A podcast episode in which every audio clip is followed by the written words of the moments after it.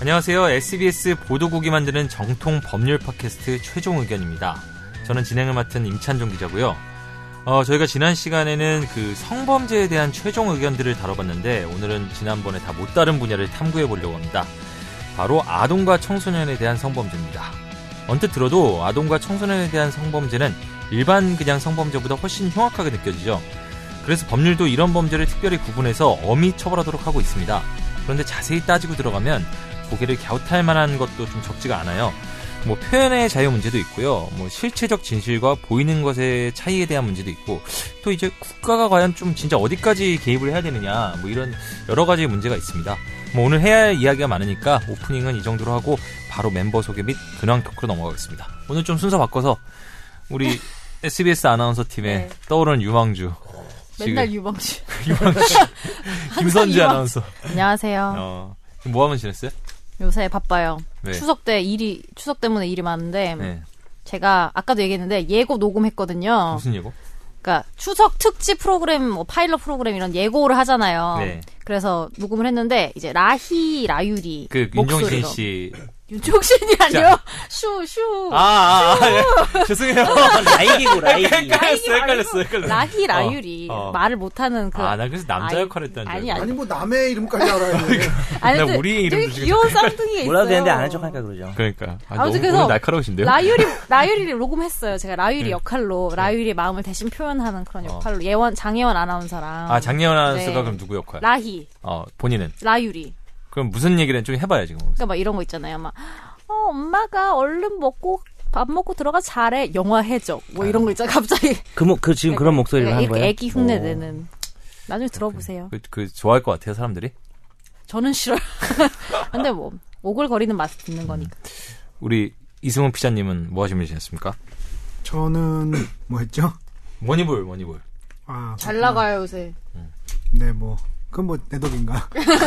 동영 덕이지. 아니 그래도 뭐 우리 그 메일 열었는데 벌써 머니볼 질문도 엄청 오더라고요 보니까. 네, 이거 끝나면 바로 또 녹음해야 됩니다. 아침에 지금 생방하고 최종 의견 녹음하고 머니볼 녹음하고. 거의 뭐. 너무 말 많이 할 것 같아. 누가?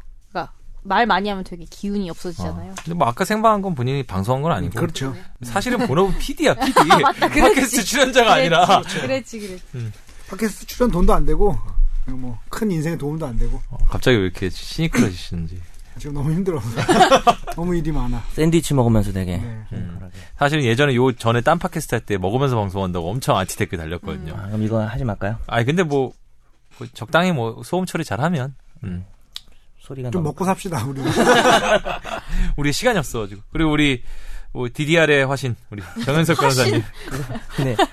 저는. 뭐 송무도 그러니까 송무라 그러죠. 재판 업무도 있는데 요즘에 이제 최근에 시작한 게 있어요. 그 로스쿨생들 네. 변호사 시험 강의하고 있거든요. 네. 그게 일정이 조금 수강생이 별로 없다가 좀 이제 생기면서 많이 바빠졌습니다. 그래서 갑자기 강의하랴. 모든 되게 잘 번다는데. 만약에 잘 번다 그래도 이제 내년에 벌든지 하고 지금은 뭐 그냥. 그러니까 로스쿨생들한테 일종의 사교육을 하는 거죠, 그러니까. 그렇죠. 사교육이죠. 네, 사교육. 제가 하는 팟캐스트에서 지금 불붙은 논쟁이 사시 존치 뭐 이런 거에 대한 논쟁 한번 어쩌다 얘기를 꺼냈는데 정말 그 로스쿨생들과 지금 현역 변호사이신 분들과 막 이런 사람들이 메일이 그냥 막 산더미처럼 쏟아지고 있어요. 당연히 엄청 지금, 뜨거워요 거기. 지금 네. 거의 장난 아니에요 그거는. 그거에 대해서 어떻게 생각하세요? 아, 그건 물어보지 말자 우리. 네, 아니 뭐 자기 입장 얘기하는 건데. 아니 기본적으로 하고 계신 분인데. 아니 사실 이게 내가 그러니까 얘기해봐요 한번. 네. 사법고시 출신이시잖아. 네. 근데 지금 자기의 고객들은 로스쿨 그러니까. 생들을 가르치고 있잖아. 그러니까 재밌지. 그러니까 우리는 재밌지 물어보면. 내가 몰라지는 것도 아닌데. 우리 입장인데. 곤란해지니까 그냥 제가 이 정도에서 그냥 뭐 제 입장은 이제 싸우지 말자는 그런 입장입니다. 되게 평화주의, 비겁해 보이죠? 네, 아니 뭐 식민지 지식 같은 자들 컨셉이니까요. 네. 자 그래서 사실은 저희가 이제 이 댓글란 보면 이제 이것머니 팬들이 댓글 많이 달잖아요. 네. 근데 이제 우리가 댓글란에도 우리 최종 의견 좋아하시는 분들도 댓글을 좀 달아주시고 또 저희가 뭐 이제 공지도 했는데 이제 이메일을 하나 팠어요. 저희가 이제 우리 코너 이메일이 생겼거든요. 네. 이메일 주소가 이제 final 그러니까 final 골뱅이 sbs.co.kr 여기로 보내주시면 되는데 뭐 의견들이 많이 왔습니다. 뭐 댓글 달아주신 분도 있고 그래서 몇 개 좀 소개하고 넘어가려고 그러는데 정 변호사님 미리 댓글 달아주신 답을 달아주신 것도 있더라고요 보니까. 되게 적극적이시네. 네. 이게 너무 그게 또 너무 나만 다는 것 같아서 그래가지고 아니 좀 우리가 달 수가 없잖아. 달았는데 아니 그러니까 이제 다른 방송도 같이 하잖아요. 근데 누구는 달아주고 또 안 달아줄 수 없어서 열심히 보는데 다른 댓글이 너무 많아서 사실 못 본 것도 있지 않을까 뭐. 근데 제가 다 봤는데 뭐 못 보신 건 없는 거 같고. 하트 찍 하트 다신 거. 본인이 다시 대충 소개하면 이 블로소님 네? 블로소님이 질문하신 거 네. 이거 뭐야 그 연인이었던 사람들 사이에 뭐 숨어서 기다리는 거 여러 번 봤다 짜증나는 걸 넘어서 불안하고 무서우면 신고할 수 있냐 뭐 이거 대략 답을 다셨어요. 뭐라고 했냐면 불안하고 무서운 것만으로는 신고하거나 제재할 방법이 없는데 뭐 법률 말고 다른 수단은 대처법이 있나 좀 얘기해 보겠다. 뭐 어떻게 대처하겠다는 게? 네. 뭐 호신술 배우시는 거 주짓수 배우라고요? 그냥 답변을 밀어놓은 거예요. 그냥. 근데 이제 이거 심각한 문제라고 중요한 문제라고 생각해요. 진짜 이게 그렇지. 사랑했던 사람인데 집착으로 변하면서 이별하고 이렇게 나오면 이게 진짜 무섭고 대책 없는 부분. 아 이게 사실은 그냥 넘어갈 문제는 아닌 게 지지난주에 우리 그 SBS에서 만드는 뉴스토리라고 보도국에서 만드는 시사교양 프로가 있는데 시사교양 프로가 아닌 시사 프로그램이 있는데 거기에서 보면 데이트 폭력, 이별 폭력을 가지고 다뤘어요. 근데 진짜 장난 아니에요. 무슨 와서 황산에 붙고 막 뭐 그 동영상 CCTV에 다 찍혔어. 황산에 붙는 이런 게. 근데 그거 대책이 네. 뭐 이게 나도 이게 오늘 온다고 해서 좀 찾아봤는데 사실 한 읽어는 볼게요. 검색해서 네. 아니지 나는 이거 약간 이게 아닌 것 같아서 말하는 거예요. 그러니까 맞은 것 같으면은 검색했다는 얘기 안 하고 내가 생각한 것처럼 얘기하고. 그리고 1번 헌신적인 사랑 요구는 금물. 뭐. 왜냐하면 보상 심리 때문에 극단적 분노를 표출한대. 2번 집착을 버리게끔 해줘라. 연애할 때. 연애할 때. 연애할 때 이미 헤어질 거 염두에 두고 다 그런 다음에 폭력을 염두. 헤어질 때는 서서히 시간을 둬라. 이게 전문가들이 말하는 거래요. 근데 무슨 전문가예요? 모르겠어요. 무슨 전문가?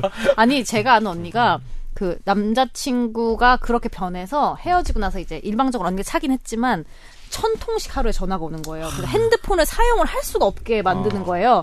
그리고 막 집에 불 질러버리겠다. 이런 말을 하는데 그게 또 받지를 않으면은 그게 증거가 뭐 안 되는가? 그렇죠. 근데 그 정도의 협박 불 질르겠다. 그거는 범죄가 될 수 있으니까 그거는 좀 제재할 방법이 신고할 수도 있는 거죠. 녹음을 하든지 그래야 되겠네요. 그러니까 부재중은 어떻게 안 된다고 하더라고. 그게 그 입장이란 게 이제 기록에 안 남아. 그러니까. 그 매달림을 당하는 사람의 입장이 있잖아요. 매달리는 사람 입장에서도 생각을 한번 해볼 필요가 있다. 경험담. 되게 슬퍼. 표정이 슬프시네. 눈이 처져가지고. 자기도 아닌 거 알아. 나도 내가 하면서도 이게 아니야. 이게 아닌 걸 아는데 할 수 있는 게 없는 거야. 근데 황사를 그러니까 황산까지 가면 거기는 정도 차이가 있어. 거기서 이제 사이코패스인데 그 정도 아닌 사람들. 그 김선재 아나운서도 경험해봤을 거야. 남자친구 헤어졌는데 막 집 앞에서 기다리고 있고 이런 거 있잖아. 그 정도는 뭐. 근데 그걸 하면서도 이거 해서 되는 게 아닌 걸 아는데 할 수 있는 게 없어. 그러니까 사실은 그러니까 나름대로의 방법을 이제 고안을 하셔야겠지만 그 고양이도 그러니까 쥐도 코너에 몰리면 고양이를 물잖아요. 그거는 도망갈 길이 없기 때문에 무는 거거든요. 뭔가 걔가 도망갈 수 있는 구석을 만들어줘야 그게 어떤 마음속의 익스큐즈가 됐건 아니면 현실적인 익스큐즈가 됐건 그런 거를 뭔가 만들어줘야 된다는 거죠. 예를 들면 현실적인 익스큐즈는 뭐예요? 그러니까 이게 답이 없다라는 걸 만들어 보여줘야죠. 답이 있었는데 답이 없다라는 걸 보여주는 건데 그게 예를 들면 너 소개팅 시켜줄 거가 될 수도 있는 거고 칼부림 날 것 같은데 내가 사랑하는 여자인데 아니 소개팅 시켜준다 그러면 뭐 할 말도 없고 이런 거 있잖아요. 왜 그런 기분 왜 나에게 너밖에 없어 뭐 이런 식으로 나오는 거 아니야? 글쎄요. 맞아. 그리고 일부러 왜 되게 한마디로 깨게 만들려고 네, 일부러 그러니까, 앞에서 막 깨게 만들거나 아니면 뭔가 그 사람의 그런 있더라고요. 안 심각한 단계에서는 네. 지금 이 기자님 말씀하는 게 맞는 것 같아요. 이제 심각한 게 이제 문제인 거고. 항상까지 가면은 거기서부터는 그냥 경찰에 의존하는 수밖에 없는 건데 하여튼 그렇습니다. 그 슬픈 경험담인가요? 저는 뭐 수많은 경험이 있습니다. 그래서 근데 김선재 아나운서 우리 댓글 되게 많이 달렸는데 네. 요 간장게장입니다님 댓글 하나만 좀 더 소개해 주세요. 나 숑팡님 거 읽고 싶었는데. 그럼 그 숑팡님 거부터 읽어요? 다 읽어 다. 뭐 다 읽으면 되지. 그래. 숑팡님 거부터 읽어. 어제 최종 의견 처음 들었는데 완전 재밌었어요. 임 기자님과 김 아나님은 어떻게 생겼는지 알아서 그런지 목소리 듣고 연상되는 유명인이 없었는데 이게 읽고 싶어. 이 PD님 말씀하시면 이용철 해설위원 생각나고 정 변호사님은 황재근 디자이너가 생각나는 건 저만 그런가요? 이게 무슨 얘기야? 아니 뭐 이용철 해설위원이야 그렇다치고 뭐 황재근 디자이너. 아니 이게 간장게장님 댓글이 이거하고 또 연결이 되는 게 이 정 변호사님은 일드 리가라이에서 사카이 마사토가 연기한 코미카도 겐스케 같으십니다. 근데 이게 비슷해요 두 분이? 황재근 씨랑 뭔가 통하는 게 있어요. 아 통하는 게 있어요? 응. 어쨌든 되게 결론적으로 전체적으로 경박하다는 얘기인 것 같아요. 그래서 그걸로 이어지는 거고. 아니 간장게장 이분은 뭐야? 아니 그분 이 밥도둑 아니에요 이 사람? 아니, 이런 말을 법도둑도 처벌받나요? 내가 잘못했어. 내가 잘못 꺼낸 것 같아. 아 참. 저 이런 거 좋아요. 근데 어쨌든 그래서 우리가 이제 댓글도 많이 달아주시는데 저희 이제 골라 듣는 뉴스룸 이제 그 팟캐스트 특징이 여러 코너들이 있다 보니까 이게 섞여서 제가 못 보는 경우도 있고 막 그래요. 근데 이제 댓글 달아주시는 건 저희가 그래도 거의 다 99% 보는데 네. 혹시 또 비밀리에 무슨 하고 싶은 말이 있다든가 뭐 의견이 있다든가 아니면은 뭐 진짜 진지하게 좀 법률 상담을 받고 싶다든가 그런 거는 저희가 이메일로 보내주시면 될 것 같아요. 네. 이메일 아까 말했지만 final@sbs.co.kr final@sbs.co.kr 왜 final이라고 있는 거예요? 나는 솔직히 그 요번에 제가 메일을 다 팠거든요. 제가 각 코너 7개를 네. 다. 근데 파다 보니까 이게 다 선배들이 또 하고 그러잖아요. 네. 근데 뭐 오타를 내거나 스펠링이 틀릴까봐 되게 걱정이 되는 거예요. 이제 그래서 막 처음 타워도 만들 때 타워 혹시 TOWR 내가 스펠링 잘못 쓴 거 아니야? 그래서 막 다 찾아보면서 했거든요. 네이버에서. 그래가지고 파이널도 파이널까지 내가 나중에 찾아봤다니까. 파이널 스펠링 문제 해가지고. 찬종이는 약간 병이야. 무슨 병? 그러니까 보통 일반적으로. 우리가 아 운동을 해야겠어. 내가 그러면 운동 중에 뭐랄까? 그래 주짓수 좋은데 이러고 그냥 주짓수 가서 학원을 등록해서 주짓수를 배우잖아. 찬종이는 그게 아니야. 그 주짓수를 이제 내가 해야겠다 결심하잖아. 그럼 주짓수의 말뜻, 주짓수의 역사, 주짓수의 다리 이런 또 조사를 쫙 해. 그런 다음에 아 그러면 이 역사를 볼 때 이런 계통을 밟아가면 주짓수는 이 도장이 좋겠다. 해가지고 그 도장을 가서 등록을 하고. 로스쿨로 오시죠? 로스쿨? 저는 사실 근데 수능을 다시 보실 거예요? 수능을 다시 볼까 하는 생각이 한 적이 있어요. 수능 다시 봐서 뭐 하게요? 근데 만약에 법대가 있었으면은 뭐 그것도 생각해 볼 만한데 그거보다도 예전에 그런 사람들 있었잖아요. 왜 서울대 법대를 안 나오면 이게 로얄 혈통이 아니라고 뭐 서울대 예를 들면 영문과를 들어갔는데 재수해서 서울대 법대 들어가서 다시 사시 보고 이런 사람들 이거는 있었잖아요. 심지어 근데 이건 그런데 요즘에는 그런 건 좀 적은데 옛날보다 옛날에는 그 정도가 아니라 제가 누구랑 알고 이제 이 정권에서 되게 잘 나가시는 등수나졌다고 다시 보는 사람들 케이모 전 의원 그건 내 친구 얘기고 케이모 전 의원이라고 있어요. 지금은 어쨌든 이 정부의 실세로 통하는 중 분부의 함인데 그분이 검사 출신이에요. 근데 그분이 서울법대 나왔어. 근데 딱 서울법대를 검사 인관해서 서울법대 성적 좋았어. 옛날 얘기죠. 70년대 80년대 서울법대 성적 좋았는데 딱 갔는데 선배가 딱 부르더니 야, 넌 열심히 해야겠다 이런 거. 그러니까 넌 실력만은 안 되니까 넌 실력으로 승부할 수밖에 없어. 열심히 할 때 서울법대라잖아요. 고등학교가 제가 이거 고등학교 말하면 너무 들을 테니까 고등학교 이름 얘기하는데 고등학교가 이른바 완전 좋은 고등학교가 아니었어. 그런데 그 당시에는 서울법대 나와도 고등학교 거기에 나면 검찰에서 야 너는 진짜 반가이 하려면은 아니 그러니까 만회하려면은 열심히 해야 돼. 막 그러니까 이런 말이 통했을 정도로 그런 문화가 예전에 있었죠. 근데 그분 결국에는 뭐 지금 국회의원 하시다가 지금 국회의원 안 하시지만 이 박근혜 정부에서 굉장히 실세로 통하시는 혈통의 중요성이죠. 혈통이란 건 참 중요해요. 숨막히는 얘기예요. 고등학교 좋은 데 나오셨어요? 저는 청담고등학교 1회 졸업입니다. 청담고 공립청담고 어울린다. 1회 때는 조금 막 이렇게 뭐 공부 열심히 시키고 막 이런 분위기고 요즘은 꼭 나쁘다는 뜻이 아니라 그 앞에 바로 앞에 SM 건물 들어서고 약간 연예계로 많이 가는 것 같아요. 거기 진흥아파트 거기 있는 거잖아요. 진흥아파트? 아니 그냥 어디지? 한양아파트, 청담중, 다 거의 갤러리아 신관 옆에. 갤러리아 뒤쪽에 조정식 선배가 청담고 아니에요? 진흥아파트인데. 조정식 선배. 맞아요. 그런 걸로 알고 있어요. 조정식 아나운서가 청담고요? 그럴걸요? 그런 걸로 알고 있습니다. 또 누구 유명 아나운서나 뭐 연예인 있어요? 관심 없어요. 잘 관심 없어요. 청담고 좋아하는데 누가 뭐 출신 그건 잘 모르겠어요. 어쨌든 뭐 얘기가 좀 번졌는데 저희 이제 제가 어제 뽀얀거탑에서도 얘기를 했는데 이재익 PD 동생인 이재준 변호사가 청담고등학교 나왔어요. 아 그래요? 네. 이재준 변호사 아세요? 모르겠죠. 나이가 좀 많이 어린가요? 그 같은 학교 경영학과 나왔고 7, 8년생인데 시험을 또 늦게 됐어요. 그 친구도. 아 그럼 7, 8에 온 것도 아니고 그 나이에 온 것도 아니고 네, 그 친구도 뭐 한 나이 차이가 너무 비슷하게 됐을 거예요 아마. 청담고가 무슨 어떤 K고나 Y고 이런 데처럼 뭐 H고 뭐 그런 데처럼 이렇게 막 동문회를 막 이렇게 대단하게 전통 있게 그렇게 하진 않아요. 그래서 그걸 좀 만들어 볼까 요즘 그러고 있는데. 거의 동문회장 하시겠네요. 이러면은 제가 할 필요는 없죠. 이래 몇 명이나 있는데. 아, 당황스러워서. 예. 아니, 그래서 얘기가 번졌는데, 아, 그 얘기하다 그랬잖아요. 이게 그, 아이디를 그래서 final@sbs.co.kr을 했는데, 제가 어제 뽀얀 같으면서 얘기를 했는데, 거기 이제 조동찬 의학전문기자라는데 네. 전문의잖아요. 네. 전문의한테 이렇게 대놓고 건강 상담을 편하게 받을 수 있는 기회가 많지 않듯이, 정연석 변호사님도 변호사시잖아요. 안 돼. 그러니까, 그 변호사한테 법률 상담을 공짜로 받을 수 있는 거예요. 전문 변호사인가요? 네. 전문 변호사? 아니, 변호사님이 원해서 하는 거 맞아요, 이거? 맞지. 매일 받는 거. 제가 일단 질문이 몇 개인데, 일단 너무 제가 바쁜데 요즘에 네. 방송을 다 안 해요. 근데 이것만 해요. 아. 너무 재밌어서. 그럼 뭐. 저 막 또 다시 들어요. 아, 내가 그때 못 들었는데. 내가 역시 웃겨. 스스로에게 감사하고. 처음에 그런 마음으로 들었는데 그 물장구 하는 거 들으면서 하나 너무 웃겨서 들었는데 그때는 별로 안 웃겼는데 임 기자님이 그때 내 동상이 장구 동아리 들어 막 그 얘기하기 너무 웃긴 거야 다시 들으니까. 그래서 그게 다시 들을 때랑 다르더라. 그게 얘기가 끝났는데 끝까지 막 내 동생이 장구 동아리 뭐 했는데 너무 웃겨가지고 세 번째인가 웃었어요. 그 생각만 해요. 장구 동아리. 하여튼 전문가 맞습니다. 예. 변호사잖아요. 근데 1시간 상담료가 얼마예요 그러면? 아 얘기돼요? B 처리하시? 아니 뭐 얘기하지 말고 부가세 별도. 예. B 처리해줘. 부가세 별도하고 거기 부분을 B 처리해줘. 그러니까 이 정도의 금액을 어쨌든 내야 되는데 여기서 메일 보내면 우리가 1시간은 안 해주지만 그래도 어쨌든 법률 상담 진짜 제대로 된 변호사한테 받을 수 있는 거니까 메일 많이 보내주시고 그냥 그거 말고 그냥 뭐 하시고 싶은 말 있으면은 네. 아무거나 보내주셔도 돼요. 그러니까 다시 한번 안내하지만 final@sbs.co.kr입니다. 자, 그럼 오늘 뭐 이것저것 얘기 많이 했는데 이제 본격적으로 오늘의 주제인 아동 청소년 대상 성범죄 얘기 좀 한번 해보죠. 퀴즈는 안 하고. 아, 죄송합니다. 퀴즈. 퀴즈 있어요? 이번 주부터 이제 코너로 고정 코너로 매주 고정 코너 퀴즈 하기로 했는데 제가 어제 전화하면서 준비해 오시라고 했는데 제가 깜빡이고 넘어갔는데 네. 이번 주부터 저희가 첫 회인가 두 번째 그 퀴즈 했었잖아요. 네. 그거 왜 신상 안 알려주세요? 이름을 신상 안 알려주세요? 아니 안 가르쳐 메일을 다시 보내달라는데 이름 뭐 안 보내주시면 제가 사인을 보내주지. 선물을 보내야지. 그리고 어쨌든 근데 퀴즈 계속 할 건데 네. 뭐 이제 복습 퀴즈.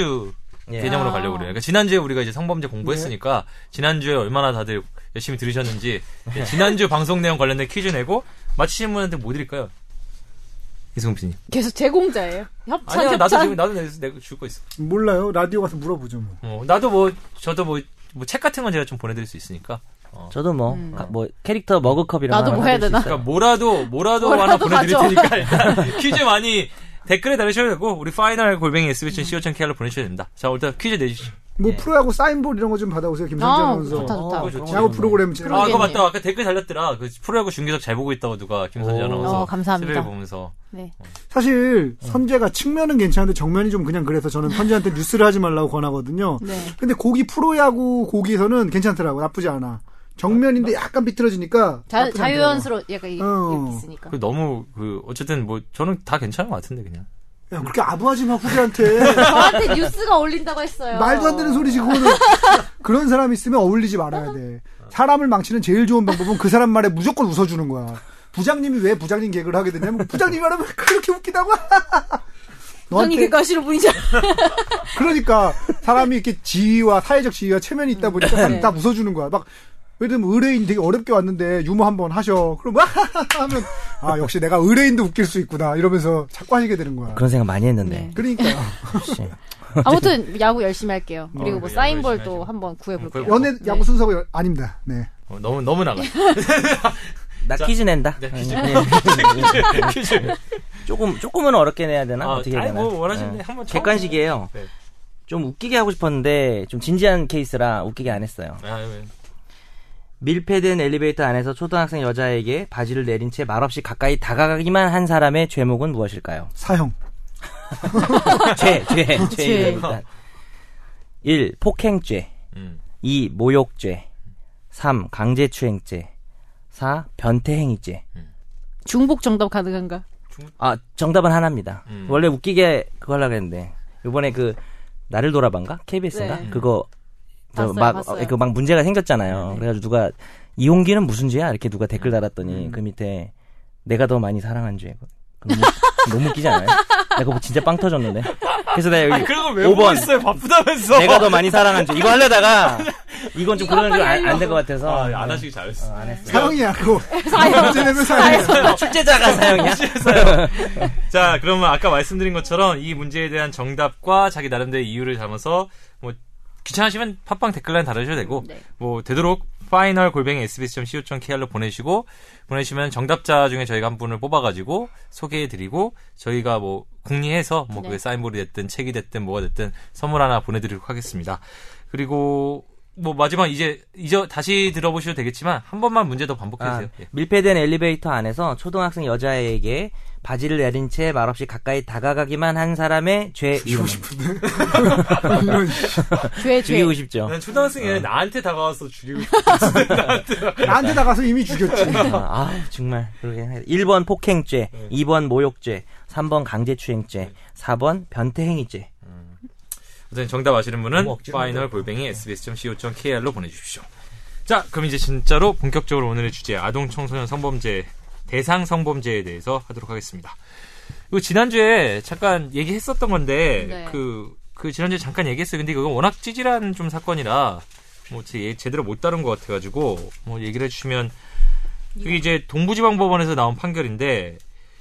13세 여학생이에요. 네. 대상이. 근데 이제 남자는 22살이고 이 22살 남자가 이제 가출한 13세 여학생한테 숙식을 제공하겠다고 얘기를 하고 재워주겠다고 얘기를 하고 그다음에 이제 영화관에 갔는데 영화비가 2만 원 나왔는데 돈이 8천 원밖에 없어서 영화비 2천 원을 깎고 그 13살 여학생한테 만 원을 빌려서 영화비를 낸 다음에 막상 재워주지는 않고 도망갔어요. 이 남자가 유죄 판결을 받았죠. 네. 근데 이제 이거는 이제 지난주에 잠깐 얘기했는데 이 사건이 성매매나 성범죄 그냥 게 아니라 처벌받은 법규로 보니까 아동 청소년 뭐 성보호에 관한 법률 위반이라고 하더라고요. 이게 결국에는 아동 청소년 성범죄나 대상 성범죄는 법률이 아예 따로 있는 모양이네요. 그러니까 성인은 성범죄라 그래서 성폭력이나 이런 게 성폭력 특례법이나 형법에 있고 성매매는 따로 성매매 알선 등에 관한 법률에 있는데 아청은 거기다 묶어놓은 거죠. 이 사람은 성매매로 처벌받은 거죠. 뭐 애하고 합의는 된 거니까. 성매매인데 근데 이게 성매매 특별법이 아니라 그쵸. 그 아청법으로. 근데 이렇게 그럼 굳이 성범죄에 대한 다 여러 가지 일반 법률이 있는데 네. 그러니까 아동 청소년 성매매 따로 묶어놓은 이유가 따로 있나요? 아동 청소년에 대한 성범죄와 마찬가지로 성매매 범죄도 아동 청소년이 우리가 다들 아시는 건전하게 지금 아직 완전히 성숙하지 않은 그런 자기가 형성돼가는 과정에서 이런 왜곡된 걸 심어주면 더 강하게 처벌할 필요가 당연히 있겠죠. 아동 청소년에 해당하는 나이가 몇 살이죠? 예, 아동 청소년이 정확히 생일이 중요한 게 아니고, 그러니까 몇 월 며칠인지가 중요한 게 네. 아니고, 19세 미만에 자라고 해놓고, 다만, 괜히 어렵게 해놨어. 19세에 도달하는 연도에 1월 1일을 맞이한 자는 제외한다. 그러니까, 그냥 쉽게 생각하면, 지금 몇 년도예요? 2015년도죠? 네.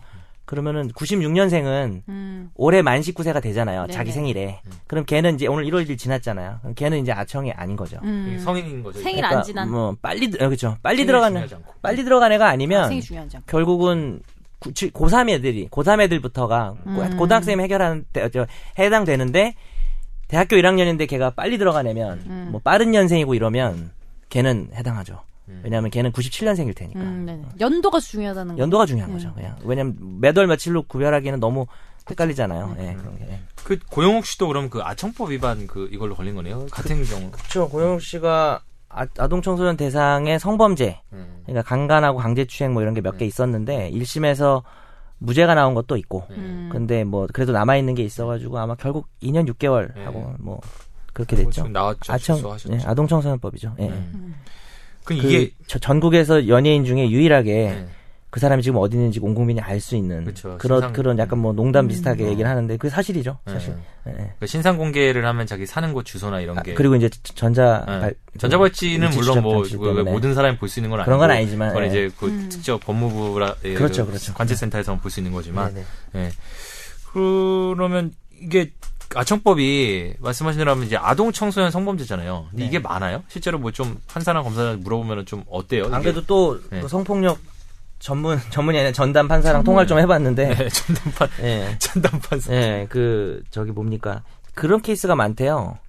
그러니까, 이게 진짜 나쁜 게, 채팅이나 이런 걸로 해가지고 조건 만남을 가지기로 한 다음에, 만나서, 뭐 약속한 돈을 줘도 사실은 청소년에 대해서 범죄가 되지만, 그걸 안 주고 그 자리에서 뭐 강간을 한다든지, 뭐 성폭행을 한다든지, 그 다음에 아니면 조건 만남 한번 가졌죠. 네. 그리고 그거를 이제 그 다음에 신상을 알게 되잖아요. 그 다음에 그걸 이제 너 나랑 조건 만남한 거를 퍼뜨리겠다 그래가지고 그 다음부터는 그냥 돈도 뭐 주지 않고 그냥 성범죄를 저지르는 그런 좀 케이스가 안 좋은 케이스라 그러더라고요. 갑자기 궁금한데 성폭행하고 강간의 차이는 뭔가요? 같아요. 지난 시간에 복습 퀴즈 따로 내야 될 것 같은데. 출연자 대상 퀴즈 복습 문제 같은 거죠? 네. 그러니까 강간 미수까지 포함된 거예요. 성폭행은. 성폭행은 강간과 강간 미수고. 그렇죠. 그거를 순화해서 말하는 거죠. 뉴스에서 이제 뭐 강간이 있었습니다 이렇게 말 안 하잖아요. 그게 이제 사실 기자 처음 들어오면은 그거 많이 배워요. 이제 법률 용어를 순화시켜서 말하는 게. 여기는 피자시니까. 아 피자시니까. 저는 뭐 기자 훈련 딱 이틀 했습니다. 했어요? 우리 때는 마을이를 돌잖아요. 죽는 줄 알았어. 2박 3일 하는데, 미치는 줄 알았어. 난 이건 도저히 못하겠다 싶더라고. 그런 생각 많이 하죠, 처음에. 제가 또 댓글 중에 말이 너무 빠르다고. 아마 그래, 너무 빠르다고. 괜찮아요. 나 더 빨리 할 수 있는데. 누구보다 빠르게 남들과는 다르게. 오! 역시 라디오 PD야. 힙합도. 힙합인가? 아웃사이더. 그래서 그러면 실제로 그럼 나쁜 놈들이 그렇게 많다 이거죠? 이제 판사들하고 얘기를 해봤더니. 전자발진 방수예요? 그건 갑자기 궁금해서 변호사 그건 모르는데 방수 당연히 방수여야 될 것 같지 않아요? 네. 당연히 방수. 다른 기능은 없는 거죠. 그냥 추적하는 거. 알람 기능 뭐 이런 거 있잖아요. 그걸 풀어놓는 것만으로도 안 되죠. 말하자면 네. 그게 되는 거니까. 손괴 효용을 해야 하면 처벌받고. 그 끊어서 도망가는 경우가 굉장히 많아서 그게 못 끊게 이렇게 막 한. 예전에 논현동인지 신사동에서 돌아다닌 유명한 짤방 있잖아요. 어떤 남자가 벌거벗고. 이렇게 뛰어가는 분이 있으셨는데, 발목에, 아니. 어떤 여자가 그거를 뒤쫓아갔어요. 근데 약간 어떤 느낌이냐면, 쫓는 모습. 아니. 남자친구가 삐졌는데 말리려고 쫓아가는 여자의 느낌인 거야. 이렇게 느낌으로, 그러니까 사진의 느낌으로 볼 때. 근데 여자분이, 이렇게 꽤 미인이신 여자분이야. 근데 남자분이 알몸으로 뛰어가셨는데, 그때 그거를 차고 계셨던 거야. 성범죄자들이 차는. 그랬더니 밑에 달린 댓글이 저런 놈도 저렇게 이쁜 여자친구가 있는데 하면서 댓글들이 전자발찌 그 전자발찌 아니라 무슨 약간 뭐 변태적인 거 아닐까? 그 남자가 놀라가 도망가는 거 아닐까요? 맨 처음에는 전자발찌라는 얘기가 없었는데 누군가가 이거 전자발찌인데 하고 얘기를 하자마자 알아본 사람이 있어서 네네 그런 댓글이었습니다. 저 가야 돼요. 벌써요? 네. 그거 뭐 대타 뛴다고 오늘. 네 오늘 열린 TV 대타에 대해서 대표하세요. 아쉽네요. 네 팟캐스트 되세요. 뭐야. 안 볼 사람처럼. 아니, 그래서, 근데 실제로 그렇게 말을 한다는데, 근데 전 이거 보고 좀 놀랐는데, 이게 SBS가 지난주에 심형구 기자가 단독 보도했던 건데, 아니, 실제로 이런 아동 청소년 성매수를 해도, 그게 별로 처벌이 심하지 않은 경우도 있는 모양이에요. 이 경우에는 이제 10대 여중생한테 돈을 주고 유사성행위를 한 보건복지부 공무원인데, 검찰에서는 기소유예가 된 거예요. 그리고 결국에는 복지부 내부에서 총보를 했는데 이것도 징계위원회에서도 정직 3개월. 이게 나오는 그럼 물론 정직 3개월이 아주 약하다 사람마다 보는 눈이 다르겠지만 우리가 딱 생각하는 아동 청소년 성범죄에 대한 그런 되게 흉악한 이미지하고는 너무 다른 거 아니에요? 형법상 처벌도 사실상 안 되고.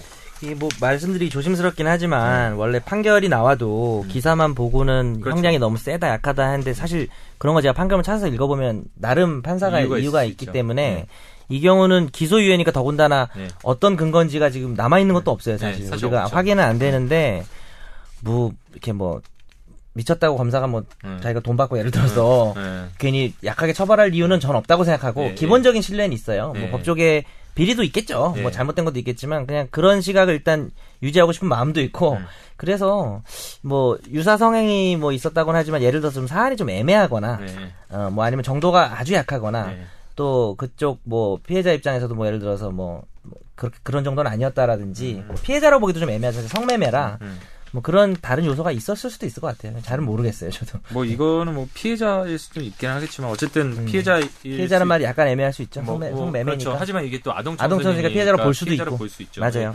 왜냐하면은 이게 여기를 보면 저도 판결문을 본 건 아니지만은 사실관계는 이렇다고 하더라고요. 이 복지부 공무원분이라는 분이 스마트폰 채팅 앱을 깔고 이 10대 여중생하고 접촉해서 만나고 돈을 주고 유사성행위를 했대요. 돈을 주고. 유사성행위가 진짜 여러 가지가 있잖아요. 여러 가지가 있죠. 근데 이제 돈을 주고 어쨌든 채팅 앱을 깔고 만나서 돈을 주고 한 거는 유사성행위가 우리가 생각하는 단순 스킨십 정도는 아닐 거고 아마 그럴 수 있지만 하여튼 뭐 그래서 사실 이 기사를 보고 저는 그런 생각이 좀 들더라고요. 실제로는 뭐 아청법 위반에 대해서 우리가 아청법 빼가지고 뭐 되게 크게 처벌하는 것 같지만 실제로는 처벌 수위가 일반적인 생각보다 낮은 거 아닌가. 그래서 사실 그 판사님 의견이나 이런 게 더 궁금하기도 했었거든요. 네.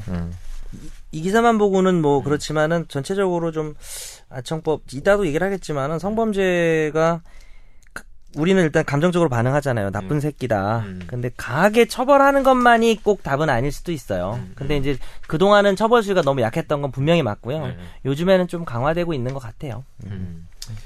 그 아청 관련 이건 이승훈 피자님이 관심이 있을 만한 줄 건데 이게 최근에 이 아청법 관련해서 제일 화제가 됐던 것 중에 하나가 이 음란물의 주인공이 실제로는 성인이라도 이게 교복을 입고 나오면 이걸 아동음란물로 볼 수 있다, 처벌할 수 있다라는 헌재 결정이 있었어요. 헌법재판소. 일단 그럼 박해일 씨가 체포돼야 되고.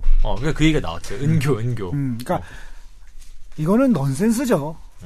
이거는 뭐 그러니까 법이 언제나 현실을 따라가기가 어렵잖아요. 법이란 건 늦게 현실을 따라잡을 수밖에 없는데 이거는 현실을 따라잡고 말고의 문제도 아니고 그냥 현실을 외면한 문제라고 생각할까?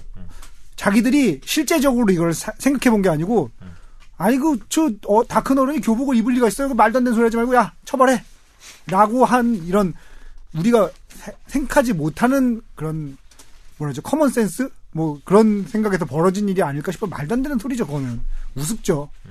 그러면 할머니가 교복 입으면 어떡할 거야?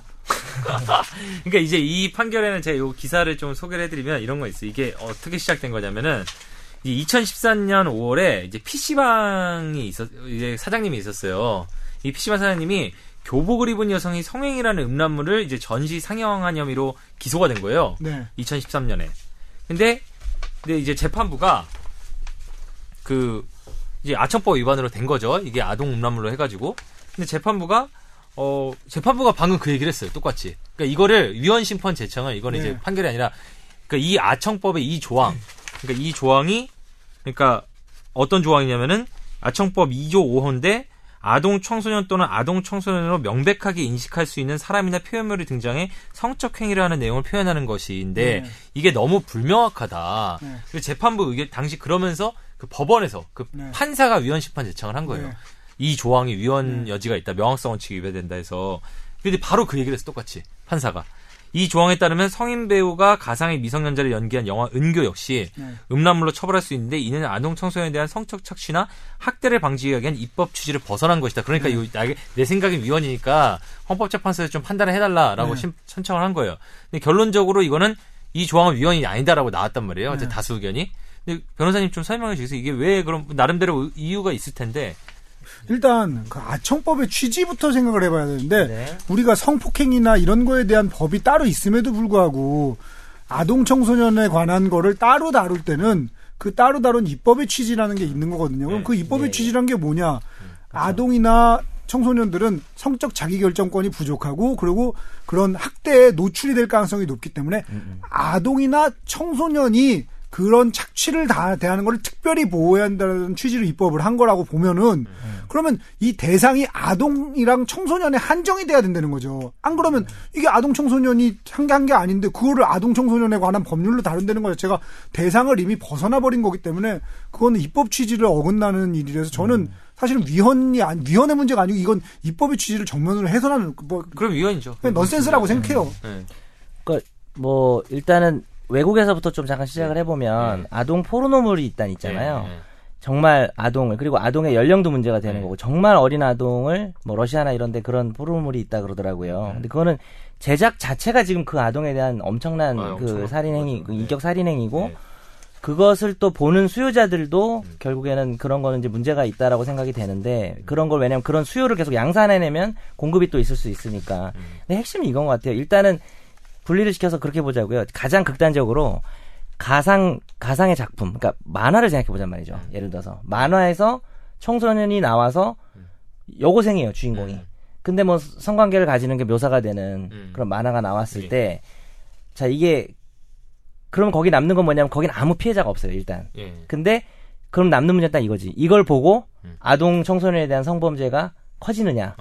근데 이제 그걸 반대하는 사람들은 위헌을 주장하는 사람들은 입증된 게 없다는 거죠. 그 만화가 그렇게 나온다고 해서 그렇게 되는 거냐라는 얘기가 있고 그다음에 이제 아까 말했지만 사실은 너무 극단적으로 볼 부분은 아닌 게, 여기 보면 아동 청소년 또는 아동 청소년으로 명백하게 인식되어진 사람, 원래는 이 명백하게 인식되어진 사람이란 말도 없었어요. 네. 그러니까 더 문제가 있었는데 조금 하도 말이 많으니까 이게 들어간 건데, 하여튼 애매한 것 같아요. 예를 들어서 은교를 예를 들면 배우는 제가 좋아하는 김고은 씨인데 네. 성인이잖아요. 그, 일단 원래 연기할 당시에 성인이었죠. 성인이죠. 네. 연기할 당시 성인이고, 근데 극 중의 역할은 여고생인 거죠. 그리고 누가 봐도 여고생으로 인식될 수 있죠. 네, 그것도 되게 애매한 거예요. 여기서 명백하게 인식될 수 있는 사람이라는 게 과연 그렇게 좀 되게 어려 보이는데, 이거는 명백하게 인식될 수 있는 건 아닌데 극 중에서 아예 여고생의 이야기를 다루고 있는 거잖아요. 네. 그러니까 사실 그 경우에도 처벌 가능해질 수가 있는 거죠. 여가부에서는 뭐 처벌할 수 없다는 입장을 밝혔지만, 여가부에서 아예 그 은교를 찍어가지고 이건 괜찮다라고 이렇게 그래서 입장을 밝혔어요. 제 생각은 정확히 아주 극단적으로 정말 가상의 만화나 애니메이션에 등장하는 것부터 해서 그 반대 극단에는 뭐예요? 실제로 미성년자가 등장하고 네. 미성년자로 광고하고 네. 뭐 이런 식으로 만들어지는 건데, 뭐 가장 극단은 지금은 이대로 가면 가상의 어떤 청소년이 나와도 처벌을 못할 건 아니거든요. 그래서 헌재가 한 건 사실 이거예요. 이 법이 그렇게 잘못된 건 아니다, 고칠 필요는 없다라는 거고, 그래서 대법원하고 헌재하고 다른 느낌이 드는 게 대법원도 헌재랑 반대하고 있는 게 아니라 실제 적용할 때 있어서 자기들이 봐도 그 이것까지 처벌하기는 좀 그렇다 하는 걸 이제 알아서 판결로 걸러내주고 있는 그런 상황인 거죠. 근데 어쨌든 이 조항은 좀 되게, 아까 말한 우리가 아동 청소년에 대한 직접적인 성범죄에 대한 정말 엄청난 처벌의 필요성이 있음에도 불구하고 그것과는 별개로 어떤 표현의 자유라는 측면에서는 이게 좀 불명확한 규정이 아닌가라는 생각은 좀 들거든요. 그 결론적으로 얘기를 하면은 지금 이 헌재가 판단한 건 이제 조항에 대한 판단이잖아요. 네. 어떻게 보면은 이 범죄를 처벌할지 안 할지 그 케이스에 대한 판단이 아니라 그렇죠. 조항이 그렇죠. 근데 이제 그 명백하게 인식되는 경우에는 구별할 수 있다. 법관이 골라내면 된다. 그러니까 명백하게 인식할 수 있는 경우는 그게 실제로 그 더 20살이 넘은 사람이 나오더라도 네. 명백하게 여고생으로 인식되는 경우. 네. 예컨대 우리가 자꾸 얘기를 하지만 은교 같은 경우, 그렇죠. 은교가 음란물인지 여부는 변론으로 따로 따져본다 하더라도 네네. 그럴 경우에는 이거는 뭐 아동 청소년 음란물로 볼 수 있다. 그렇게 보일 수 있다는데, 근데 그거를 이제 근데 그 명백하게라는 규정은 결국 법관이 판단해라. 그렇죠. 지금은 이건 거 아니에요. 근데 그럼 예를 들어서 뭐 하면서 뭐 예를 들어서 야동을 찍었어요. 근데 교복 입고 다 해. 근데 여기다가 자기 신분증 붙이고 해. 몸에다가.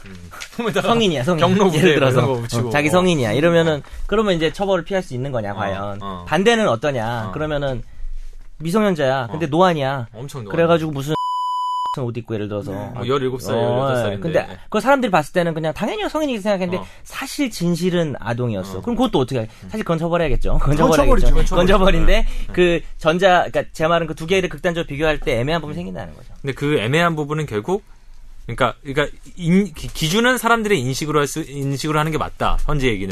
그리고 그런데 그 인식이 뭐가 명백한지는 법관이 판단해라. 네, 저는 그냥 이렇게 갔으면 좋겠어요. 진실로 가는 게 맞는 것 같아요. 출연 배우가 실제 제 생각은 그것만 보고 걔가 아동 역할을 하든 뭐 나는 개인적인 생각입니다. 다 그런 근데 이제 그러니까. 그게 만약에 떠돌아다니는 수많은 그 이름 없는 작품들 같은 경우는 그 배우의 나이를 알 수 없잖아요. 그래서 누가 봐도 이게 봤을 때 정말 아동처럼 보이면 그건 처벌하는 거고. 근데 그게 아니면 처벌하기 힘들죠. 그건 아동 청소년이 아니고 그냥 그거 자체가 범죄잖아요. 몰카 범죄인 거잖아요. 몰카 말고 뭐 만든 거, 음란물 이런 거. 그러니까 음란물도 맞아요. 음란물도 범죄긴 한데 뭐 어쨌든 그건 뭐 음란물로 처벌하는 건 되게 약한 거잖아요. 그러니까 원래 아청법을 반대하는 사람들도 음란물로 처벌하자라는 거예요. 그러니까 굳이 아청법으로 해서 막 이 사람한테 큰 뭐 성범죄자로서 이렇게 하는 것보다는 특히 더구나 그 소지하고 있는 사람들에 대해서는 음란물 소지한 걸로 그냥 처벌하든지 제작도 그렇게 하면 되는 거 아니냐. 실제 미성년자가 등장하는 것만 아니면 그런 의견이 좀 요즘 유력하죠. 근데 이제 변호사님들의 개인적인 생각은 그쪽이 더 맞지 않느냐. 저는 그쪽이 맞지 않냐 생각해요. 저는 사실 그게 짜장면 같은 문제라고 생각해요. 모두 다 짜장면이라고 하는데 맞춤법 규칙에는 자장면이라고 돼 있는 거야. 최근에 허용이 되겠지. 네. 그러니까 이제 시간이 지나면 당연히 이제 짜장면이 허용이 될 걸로 보이기는 하는데 그쵸. 그거를 빨리 해야 된다는 거죠. 왜 굳이 지금 그걸 고칠 수 있는데 고치지 않느냐는 문제가 있는 거죠. 그런 게 있고 또 극단적인 비유를 하자면 그러면은 영화에서 살인이나 폭행도 그럼요. 마약하고 그 명백한 살인을 해가지고 피 튀는 데서 팔 자르고 막 난리도 아닌데 고음을 보면 그럼 그것도 처벌하지 뭐. 어떤 의미에서 왜냐면은 그거는 아동이라니까 좀 그런데 청소년이 사실 아동이 나오진 않죠. 그건 정말 쓰레기죠. 개쓰레기고 청소년이 뭐 여고생 정도가 나오는 건데 그게 역할상 그리고 사실 역할상 나온 걸 가지고 그 행위가 현실에서 일어나면 범죄니까 이 작품도 범죄. 이렇게 되는 거잖아요. 그러니까 논리적으로만 얘기하면 그렇죠. 그렇죠. 사실. 그래서 그게 좀 문제가 있지 않나라는 거죠. 그 사실은 여기에 나 이분 이름이 이번에 했는데 이게 이 그 헌재 결정이 올해 6월 25일 날 이제 발표가 됐어요. 네. 보도가 됐는데 이 연합뉴스 기자가 그걸 쓰면서 마지막 문제 얘기 썼어. 은교 얘기도 쓰면서 그런 뭐 일각에서는 은교뿐 아니라 만화 영화 짱구는 못 말려도 판단에 따라 처벌받을 수 있다고 지적하고 있다. 뭐가 있지 거기? 짱구가 몰라. 나도 그래서 아니 바지를 내려놓고 다니는 강현덕 기자. 짱구가 아랫도리를 안 입고 다니는 사람입니다. 강현덕 알아요? 아는 친구죠. 아는 분이야?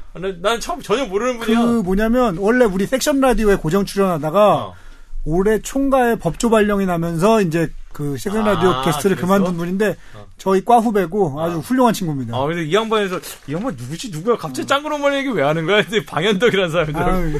훌륭한 친구입니다. 아주 방현덕 기자. 저보다 선배예요? 아닐 거예요. 나보다 이 친구가 한 85년생, 86년생 나보다 후배일 거야. 왜냐하면 보니까 법원 기자나 뭐 그런 차 기자인 것 같은데. 네, 훌륭한 친구입니다. 이게 나름대로 원래 연합뉴스 기자가 그냥 읽다 보면 재미는 없거든요. 왜냐하면 이게 통신사 기사들이 네네. 그냥 쭉쭉 스트레이트만 쓰기 때문에 아니, 마지막에 요새는 통신사에서 논평 많이, 연합에서 논평 많이 듣는데? 논평은 내는데, 그건 이제 논설원들 쓰는 거고, 이런 거 이제, 이래, 기자들 용어로 잔바리들이 쓰는 이런 스트레이트 기사는 재미가 없는데, 마지막에 나름 자기 끼를 이렇게, 자기의 그 캐릭터로 생겨났더라고. 아주 훌륭한 친구입니다.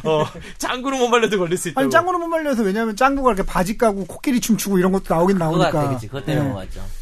근데 이거 법 쪽에 이런 의견이 있었어요? 짱구는 못 말려도 걸릴 수 있다. 그거까지는 좀 그런 게 이제 무슨, 성적 수치심이나 이런 게 그렇게 보이진 않으니까, 누가 봐도. 근데 뭐, 극단적으로 하면 그 사람 논리도 맞죠. 변호사님 생각에는 이거는 기본적으로 그 대상이 아동 청소년인가 처벌하는 게 맞다는 건데, 그 아청법하고 조금 다른 얘기인데, 네. 이게 성매매에 대해서도 네. 이게 개인의 자유에 속하는 거 아니냐 이런 주장을 하시는 분도 있는 것 같아요. 성매매 이제 이 아청법뿐만이 아니라 그냥 성매매 자체에 대해서. 안 그래도 제가 있는 이제 로펌이 정률인데 거기서 이제 정관영 변호사님이라는 분이 그 위헌 재청 신청을 하셨어요. 네. 그래서 지금 헌법재판 성매매 금지에 대해서. 예, 그러니까 이제 주된 취지는. 성매도 여성에 대한 거죠, 사실은. 성매도 여성을 처벌할 필요가 있냐. 그리고 뭐 사실 그게 이제 법에선 대항범이라 그래서 같이 서로 이렇게 뭐라 그래야 되나, 한꺼 같이 이루어질 수밖에 없는 행위잖아요. 매수하는 사람이 있고 매도하는 사람이 있는 거니까. 그렇게 되면 반사적으로 성매수 남성에 대한 뭐 처벌도 결국에는 잘못된 거다라는 논리로 가야 될 수는 있는데 그게 지금 계류 중이에요. 그래서 헌법재판소 판결 기다리고 있는데 뭐 어떻게 나올지는 도저히 알 수 없는 사실은 아직까지는 성매매를 합법화하는 게 받아들여지기는 쉽지 않을 것 같아요. 그렇죠. 우리나라의 기본 국민 정서상 그거를 받아들이기는 쉽지 않을 것 같아요. 뭐 어떻게 생각하세요? 전 그냥 궁금하기도 하는데 이 피자님께서는 성매매 일단 기본적으로 네. 성매매 알선한다든지 업주나 네. 이런 사람들은 네. 뭐 처벌하는 게 맞다 보고 네. 저도 이 문제 너무 어려운 것 같아요. 그러니까 성매매라는 게 결국에는 없어져야 될 거라고 생각을 하는데 네. 정말 역사가 시작된 일에 있어 왔고 네. 근데 이런 것들을 그냥 단순히 다 처벌을 하게 되면 네. 제가 이걸 먼저 한번 얘기를 해봐 드릴게요. 이 이제 지금 우리가 위헌을 주장하는 네. 그 변호사님이 주장하는 논리는 네. 위계, 위력, 뭐 네. 유인, 네. 강요, 폭행, 협박 네. 이런 것들이 성관계랑 결부되면 당연히 처벌해야 된다. 그건 당연히 처벌이죠. 그러니까 모든 이런 성행동이 근데 이런 게 아닌 당사자들이 자유롭게 성적 자기결정권에 의해서 그렇죠, 맞아요. 네. 돈을 주고 뭐 물건을 사는 거죠. 그러니까 결국엔 성상품화라는 문제는 네. 당연히인데 그거는 이제 도덕 문제 아니냐. 윤리적으로 오르냐 그러냐의 그렇죠. 문제일 수도 있는 거죠. 형사처벌은 가능한 최소한하고 네. 도덕으로 그냥 아주 나쁜 놈 하고 그냥 넘어갈 네. 더군다나 유부남이 그랬으면 네. 부인도 있는데요. 저놈이 뭐 이렇게 하고 넘어갈 문제지 이거를 뭐 전과자로 만드는 처벌을 할 필요가 있느냐라는 얘기. 그다음에 논거를 한두 개만 더 얘기해보면 이걸 하니까 집창촌이나 이런 데는 줄었는데 인터넷을 통한 신종 성매매는 훨씬 많아졌다라는 거. 그리고 실제로 단속할 때도 그냥 집중 단속 기간 이렇게 해가지고 그냥 그런 데 몇 군데만 하지. 그다음에 오히려 그 고위층의 성매매나 더 나쁠 수도 있는. 그다음에 정치 뭐 이런 거와 재벌 이런 결탁된 그런 것들에 대해서는 처벌도 못 하면서 뭐 그냥 눈에 보이는 것만 처벌하는 식이라서 처벌의 형평 문제도 있는 거 아니냐.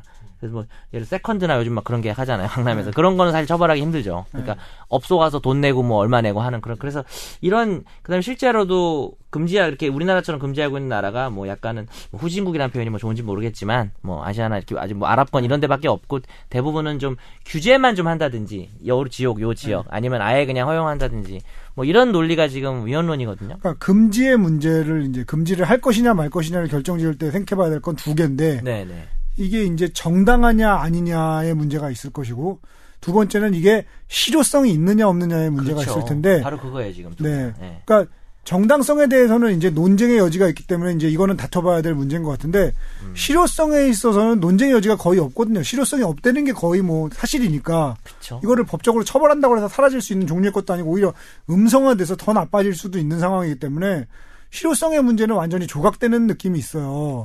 근데 과연 그럴까? 그러니까 제가 반대하는 게 아니라 네. 실효성 부분에서 그러니까 그래도 대놓고 하는 거를 일단 막으면 사람들이 그런 걸 하면서도 그냥 제 혼자 든 생각이에요. 제가 어차피 변호사로 나왔지만 그런 효과에 대해서는 나도 뭐 고민을 많이 해보진 않았으니까 대놓고라도 못하게 하면 뭐 이런 반대 논리 있을 수 있잖아요. 아 이거 막 몰래 하고 이렇게 음성화하는 것 자체가 어떤 하는 사람들이 심리적 장벽 만들고 해서 효과가 사실 입증되게 없다고들은 하는데 전혀 없다고 단정하기도 어렵지 그러니까 않나요? 추론으로는 그렇게 얘기할 수 있는데 실제적으로 다른 나라에서 그러니까 이런 경우는 뭐 이거를 해보고 증명해봐라 할 수 있는 문제는 아니잖아. 인체 실험하고 똑같은 거잖아요. 그러니까 어떻게 생각하세요? 그러다 보니까 다른 나라들의 사례를 살펴보는 수밖에 없을 것 같아요. 근데 제가 아는 범위 내에서는 맞아요. 다른 나라에서는 별로. 네네 이게 실효성이 없다는 게 거의 입증이 됐기 때문에 우리나라도 성매매금지법 한 다음에 실효성이 지금 없는 상황이잖아요, 사실상. 네네. 그러니까 이게 정당성의 문제에서 만약에 논쟁이 벌어지고 그다음에 사회적 합의가 이루어진다 그러면. 그 성매도? 참 이거 매도라는 표현을 처음 쓰는 거라 좀 성매도로 정확한 말이죠. 성매도, 네. 성매수. 네네. 그 여성들에 대한 처벌은 저는 뭐 온당치 않을 수도 있다 정도의 입장으로 정리를 하고 싶습니다. 그럼 이런 경우는 어떻게 돼요? 그럼 이제 성매매에 대해서는 뭐 여기서 사실 성매매에 대해 사람들이 금지를 해야 한다 안 해야 된다 의견이 있지만 그 일반인 성인들 간의 성매매에 대해서. 아, 이게 진짜 너무 나쁜 범죄야, 흉악범이야. 8년씩 이런 생각은 큰 사회적 인식은 아닌 것 같아요. 않겠죠. 그 정도는 아닌 것 같아요. 근데 그거와 조금 다른 게, 이제, 이른바 원조교제라고 흔히 부르는, 아동 청소년의, 그쵸. 청소년의 성매. 그건 다른 문제죠. 그게 좀 다르게 생각하잖아요, 사람들이. 완전, 기본적으로 사람들이 받아들이는 감정 자체가 다르잖아요, 완전.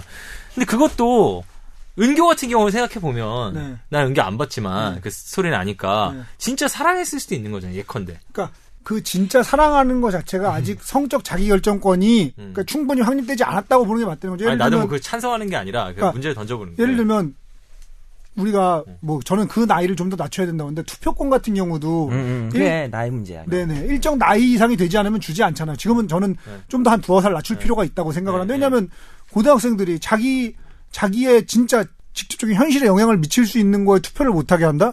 그거는 저는 이상한 일이라고 보거든요. 그렇죠. 네.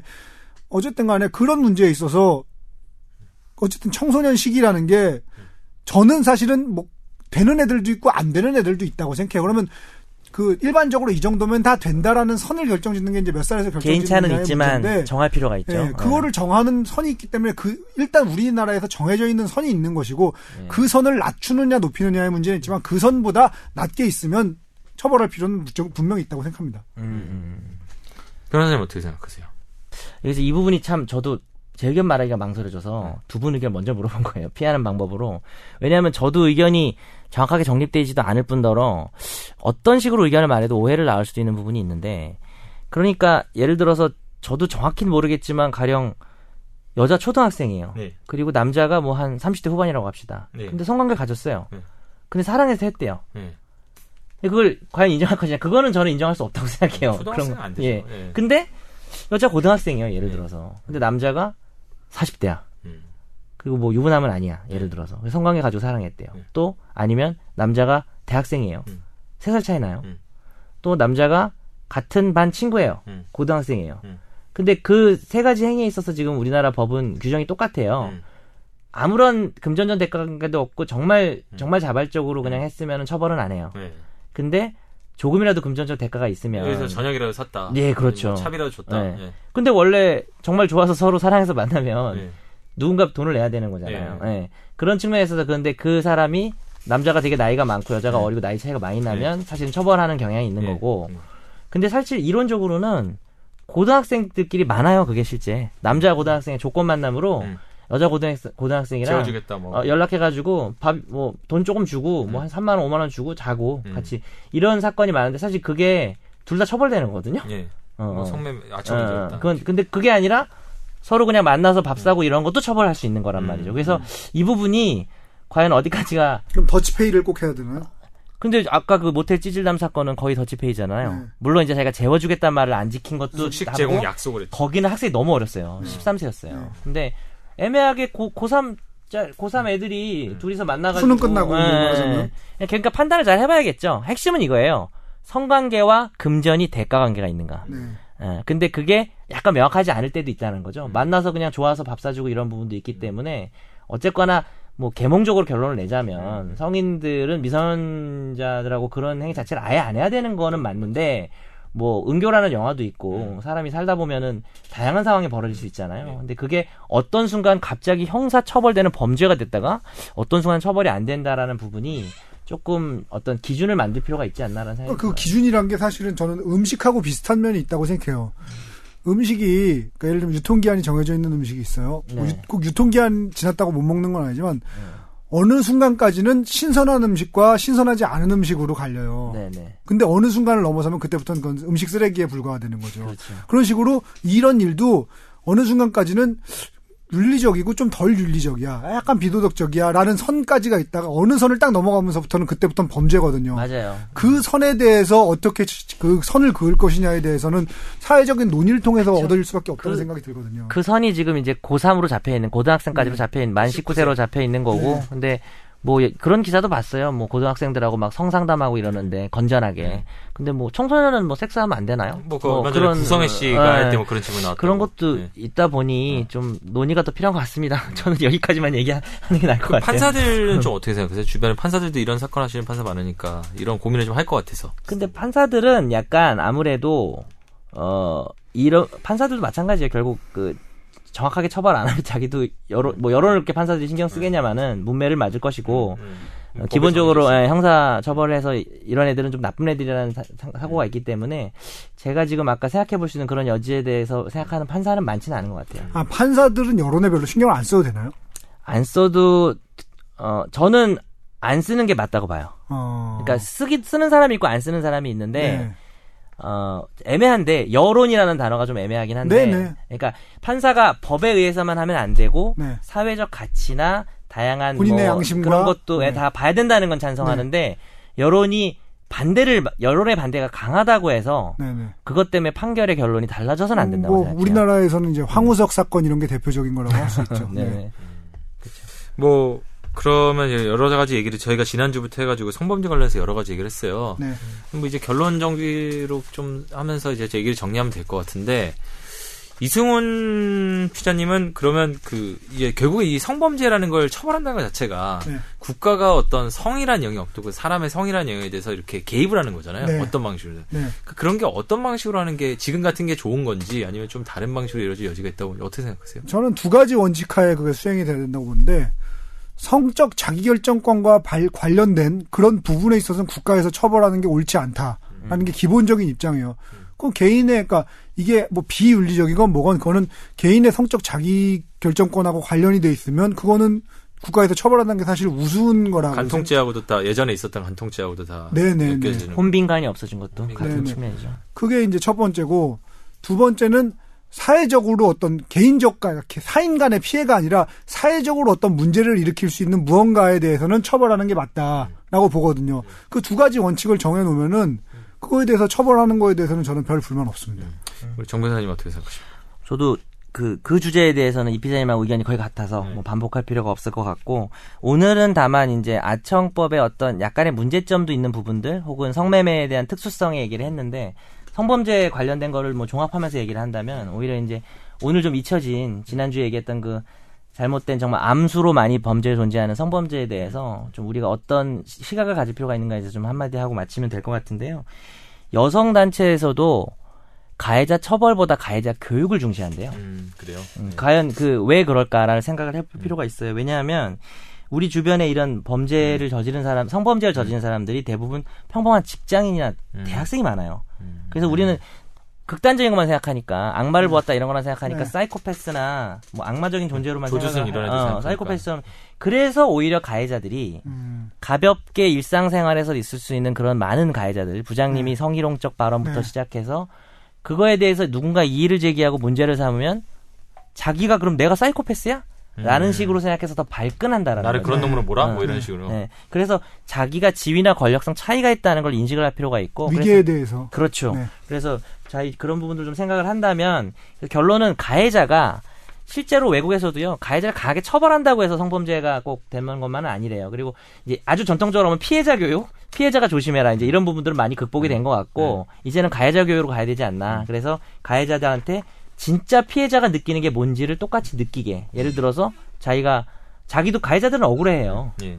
저쪽에서도 좋아한 거 아니냐. 그 말을 좀 이렇게 들어준 다음에 그러면 피해자 입장에서는 어땠는지를 들어준다는 게 그거를 이렇게 정당화하는 게 아니죠. 이제 이렇게 교육할 때 들어주면서 그러나 그러면 피해자 입장에서 어땠는지 네가 한번 써봐라. 라든지 그런 교육들이 되게 효과가 있는 것 같아요. 그래서 한마디로 정리하면 이거 되게 오히려 성범죄를 가볍게 말하는 건지 모르겠지만.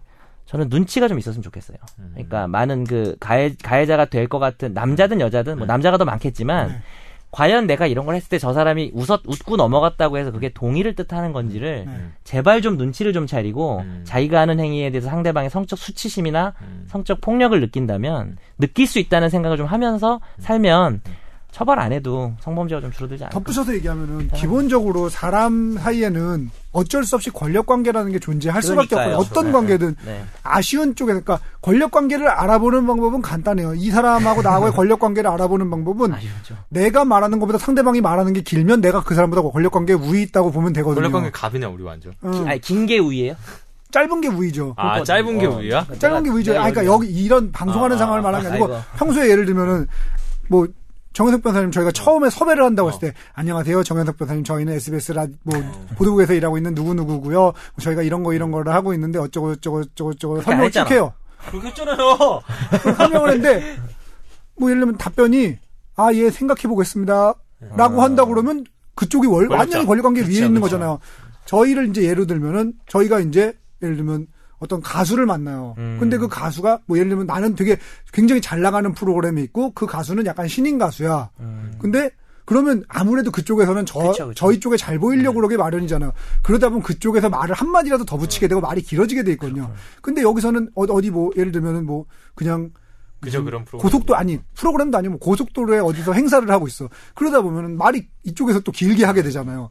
그런 것만 봐도 사실은 권력 관계라는 게 생각보다 훨씬 파악하기 쉽거든요. 네. 그렇게 봤을 때 내가 상대방보다 권력 관계에서 위에 있다고 생각하면 내가 조심해야 된다고 생각하는 선보다 훨씬 더 앞쪽에 선을 쳐야 된다는 거죠. 맞습니다. 네네. 그게 가장 기본인 것 같아요.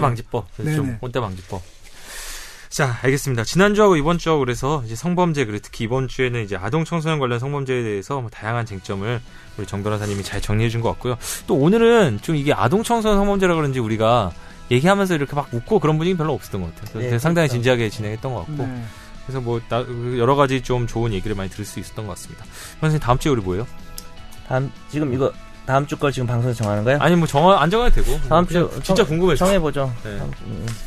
뭐 좀 생각해보고 지금 이 자리에서 딱 나오면 좋은데 뭐 지금 딱히 생각해놓은 시간 없죠. 네, 다음 주는 그래도 조금 2시간을 하든지 조금 그런 얘기는 어쨌든 그렇지만 뭐 어쨌든 좀 여러 가지 조금 여유가 있을 것 같아요. 뭐 혹시 생각하실 만한 거 하고 싶으신 거 있으세요? 생각한 거 없는데. 오케이, 그럼 어쨌든 이번 주 한 주 동안 보면서 다음 주 뭐 할지 좀 생각 좀 해보시고요. 그래서 우리 오늘 최종 공연 여기까지 하고 다들 고생하셨습니다. 아, 그리고 마지막으로 저희 메일 만든 거 final@sbs.co.kr로 아까 저희가 낸 퀴즈 정답이랑 그다음 뭐 그 밖에 각종 사연 많이 보내주시죠. 감사합니다. 고생하셨습니다. 네, 수고하셨습니다. 감사합니다.